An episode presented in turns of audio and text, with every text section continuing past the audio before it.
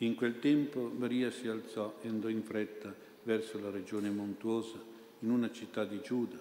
Entrata nella casa di Zaccaria, salutò Elisabetta.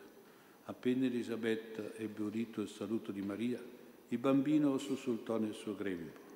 Elisabetta fu colmata di Spirito Santo ed esclamò a gran voce: «Benedetta tu fra le donne e benedetto il frutto del tuo grembo. A che cosa devo che la madre del mio Signore venga da me? Ecco, appena il tuo saluto è giunto ai miei orecchi, il bambino ha sussultato di gioia nel mio grembo». E beata colei che ha creduto nell'adempimento di ciò che il Signore le ha detto. Allora Maria disse: «L'anima mia magnifica il Signore, e il mio spirito esulta in Dio mio Salvatore, perché ha guardato l'umiltà della sua serva. D'ora in poi tutte le generazioni mi chiameranno beato. Grandi cose ha fatto per me l'Onnipotente, e santo è il suo nome. Di generazione in generazione la sua misericordia per quelli che lo temono. Ha spiegato la potenza del suo braccio, ha disperso i superbi nei pensieri del loro cuore, ha rovesciato i potenti dai troni, ha innalzato gli umili, ha ricolmato di beni gli affamati, ha rimandato i ricchi a mani vuote, ha soccorso Israele suo servo, ricordandosi della sua misericordia, come aveva detto ai nostri padri, per Abramo e la sua discendenza per sempre». Parola del Signore.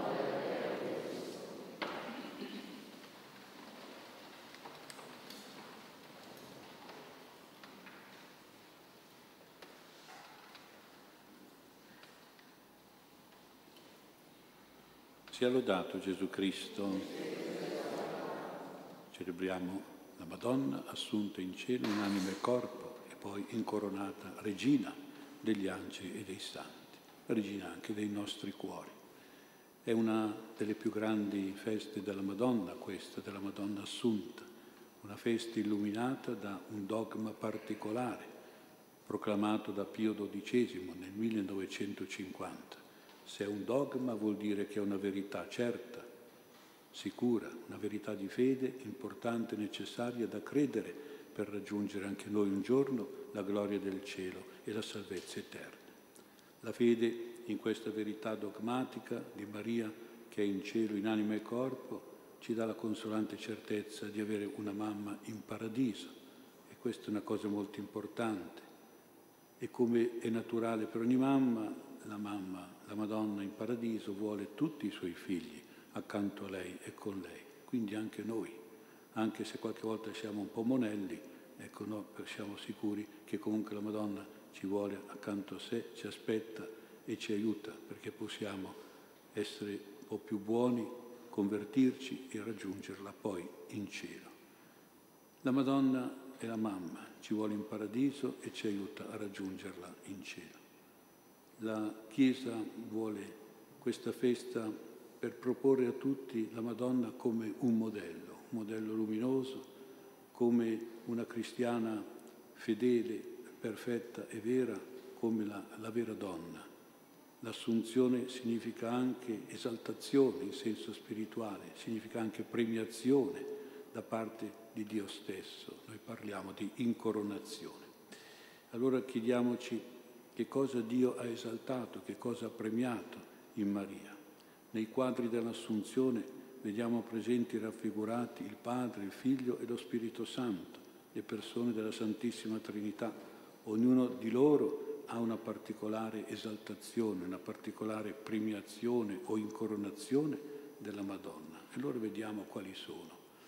Anzitutto guardiamo Dio Padre. Dio Padre ha esaltato e premiato in Maria la sua femminilità. Perché? Perché Dio è il creatore. Maschio e femmina li creò.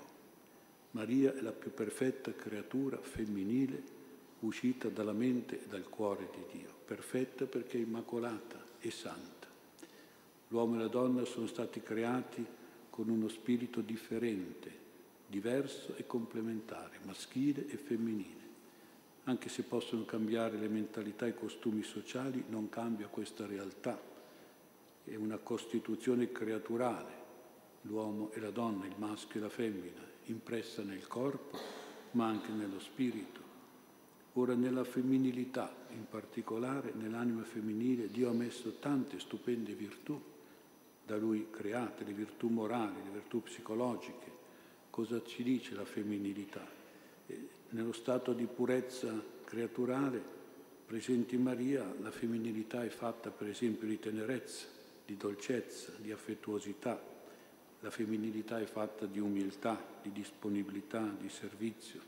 È fatta di dedizione, di generosità, di sacrificio. Vedete quante belle virtù, ce ne sarebbero altre, ho accennato solo le più importanti. Maria ha questa femminilità originale, creaturale, voluta da Dio Padre, ce l'ha al massimo grado, in perfetta purezza, grazia e grande fascino e bellezza, nobiltà e dignità.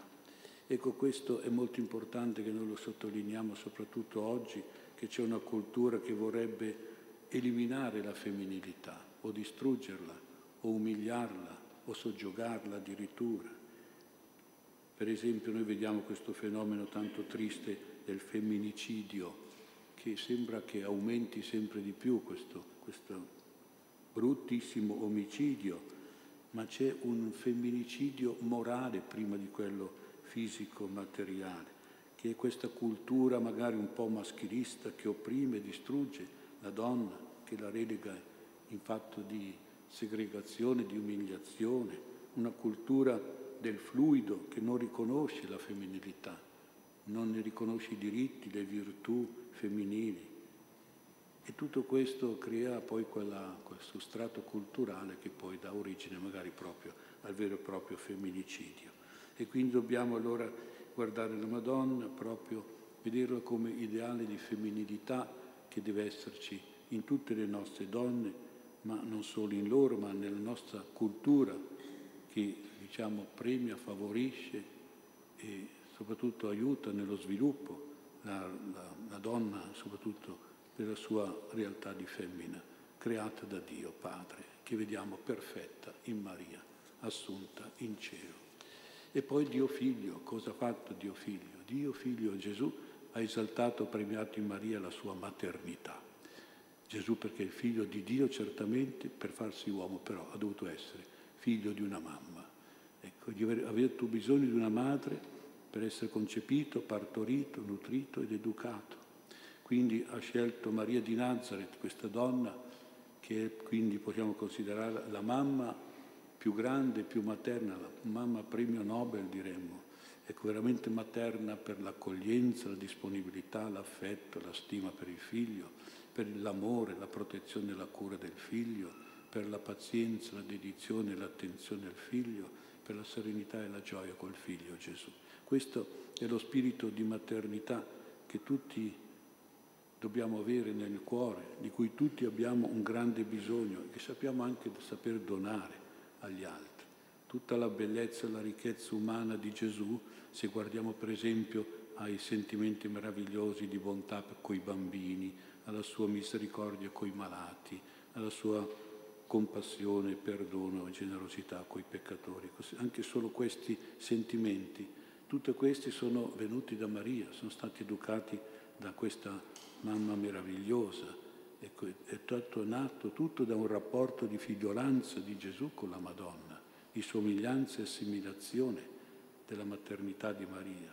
Gesù era veramente materno, perché è stata la Madonna a mettere in lui questi stupendi sentimenti del suo cuore. Quindi anche noi, se siamo devoti di Maria, dobbiamo diventare un po' materni. Guardate che c'è tanta gente che vive come orfana di madre. È brutto essere orfani di papà. Ecco, magari anche in senso morale, ma anche in senso morale è brutto sentirsi orfani della mamma, perché non è stata una brava mamma, non c'era mai la mamma, insomma, tanti problemi, e sono nati proprio da questo essere orfani di una madre, materna soprattutto, ecco, orfani di maternità spirituale. Anche qui stiamo molto attenti, c'è la nostra cultura di oggi che vorrebbe eliminare la maternità, come pure la paternità. Questa storia del gender, questa storia di dire ma non scriviamo più mamma, papà, scriviamo genitore 1, genitore 2, poi non si capisce chi è l'1, chi è il 2, se la mamma o il papà. Comunque quante stupidaggini che vogliono proprio, ma tutto perché si vuol cambiare il nome per cambiare la natura, per cambiare la relazione materna, che è una delle più belle di questo mondo. No, si deve dire genitore 1, genitore 2. Non si può arrivare a questi estremi di stupidaggine e qualche volta però entra nella cultura e nella nostra mentalità. Vediamo davvero sempre di valorizzare la maternità, soprattutto oggi che c'è proprio una crisi di maternità. Tante donne non vogliono più fare la mamma e questo è triste. Oppure amasso sì un figlio e poi c'è fino a troppo. Basterebbe farne metà, ecco, invece di uno, se fosse possibile. No, ci dobbiamo aprirci proprio a una maternità grande e generosa che Dio sicuramente benedice e che vediamo splendida nella Madonna, madre di Dio, madre di Cristo e madre nostra. E poi c'è Dio Spirito Santo, che cosa ha esaltato, cosa ha premiato in Maria? Ha premiato, esaltato la sua verginità. È Lui che ha reso feconda la Vergine Maria, che diceva non conosco uomo, lo Spirito Santo scenderà su di te. E Lui è lo Spirito che ha conservata tutta e sempre vergine la Madonna Immacolata. Per questa sua verginità del corpo e del cuore la Madonna non cercherà mai il suo piacere, le sue soddisfazioni, i suoi egoismi. È la verginità che ha ispirato Maria a offrirsi tutta a Dio e solo a Dio, e con una vita di preghiera, una vita di ascolto della parola di Dio. È la verginità che ha spinto la Madonna ad andare ad aiutare Elisabetta, come abbiamo sentito nel Vangelo. Lo spirito di verginità porta ad una forte vita religiosa, di fede e a una generosità di carità con gli altri. Essere vergini come la Madonna significa essere capaci di sacrifici, di rinuncia a se stessi per dedicarsi al dovere religioso e agli impegni per favorire e aiutare gli altri, il nostro prossimo. Anche qui dobbiamo stare molto attenti perché c'è una mentalità che esalta il piacere, che esalta il diritto, non più il dovere, che esalta la vita così senza nessun riferimento a Dio, che non c'è più bisogno neanche di Dio. Quindi ecco questo atteggiamento rivolto soprattutto al divertimento, alla soddisfazione di sé, al piacere di se stessa e non più invece al culto di Dio e alla dedizione al dovere e al sacrificio per il prossimo, è purtroppo molto presente nelle famiglie di oggi anche purtroppo. E quindi noi dobbiamo essere un pochino capaci di contrastare questa mentalità che purtroppo qualche volta ci diventa anche tentazione per essere anche noi egoisti. Se siamo vergini come Maria dobbiamo avere questo spirito di religiosità e di carità molto profondo e molto radicato. In conclusione, come per l'Immacolata Concezione della Madonna a Lourdes, così per l'assunzione della Madonna in quanto dogmi, ecco, è intervenuto direttamente lei nelle apparizioni a Bernadette per quanto riguarda l'Immacolata Concezione, questa parola che questa povera Bernadette tanto era ignorante, e non sapeva neanche che cosa volesse dire. La Madonna ha voluto definirsi: io sono l'Immacolata Concezione. E qui abbiamo anche qui un'apparizione nella grotta delle Tre Fontane a Bruno Cornacchiola, che prima era un ateo, anzi voleva uccidere addirittura il Papa, ecco, quindi si è convertito proprio dalla Madonna, è stato convertito. In questa apparizione del 1947 ha parlato della sua assunzione con queste parole: il mio corpo non poteva morire e non morì, non poteva marcire e non marcì, e nell'estasi d'amore divino che fui portata dagli angeli in cielo. Ecco queste parole dell'apparizione, l'estasi di amore, che ci fanno capire un po' che cosa può essere successo con in questo miracolo, in questa vita della Madonna, l'Assunzione. È noto proprio nelle esperienze mistiche dei santi che quando hanno l'estasi l'anima si stacca dal corpo. Addirittura potete pungere anche il corpo di questi quando sono in estasi, che il corpo non lo sente, è come se fosse morto il corpo. E qui cosa è successo? La Madonna in un momento di grande estasi, di grande amore a Dio, in una visione di Dio soprannaturale, ecco che il corpo ha seguito l'anima l'anima si era elevata fino a Dio e il corpo gli è andato dietro, non è rimasto qui, ecco, è ritornato, è andato dietro con l'anima e si è riunito poi in cielo, in paradiso. Per cui la Madonna è assunta in anima e corpo anche. E già l'estasi dei santi ci dà la possibilità di capire questo grande, bellissimo mistero che può succedere. Nelle raffigurazioni come la nostra statua, vedete che la Madonna assunta ha sempre gli occhi elevati al cielo, per forza, perché sale in cielo, guarda chi? Guarda Dio, è in estasi. Nella visione di Dio il corpo le va dietro, si ricongiunge in cielo con l'anima che è in estasi, in contemplazione. Ecco, però noi sappiamo, abbiamo bisogno che la Madonna tiri giù gli occhi dopo. Ecco, noi glielo chiediamo e siamo sicuri che in questa festa, dove lei gli occhi suoi sono rivolti a Dio, poi guardi giù. E guarda i nostri problemi, le nostre sofferenze, le nostre difficoltà, ma anche le nostre gioie, le nostre soddisfazioni, le nostre tentazioni, le nostre situazioni. Ecco, penso che guardando giù la Madonna ci incoraggia, cioè ci dona poi tutte le grazie, perché quando una mamma guarda il figlio, che fa? Pensa subito cosa ha bisogno, pensa subito di aiutarlo, di proteggerlo, di stargli vicino. E così noi preghiamo la Madonna proprio con questa sicurezza che nel mentre la vediamo con gli occhi elevati in su, lei poi guarda anche giù. Quando noi gli chiediamo qualcosa durante questa Santa Messa, sicuramente i suoi occhi sono su di noi. Legge nel nostro cuore, nel nostro pensiero e ci ascolta come una buona mamma ascolta sempre i suoi cari figli.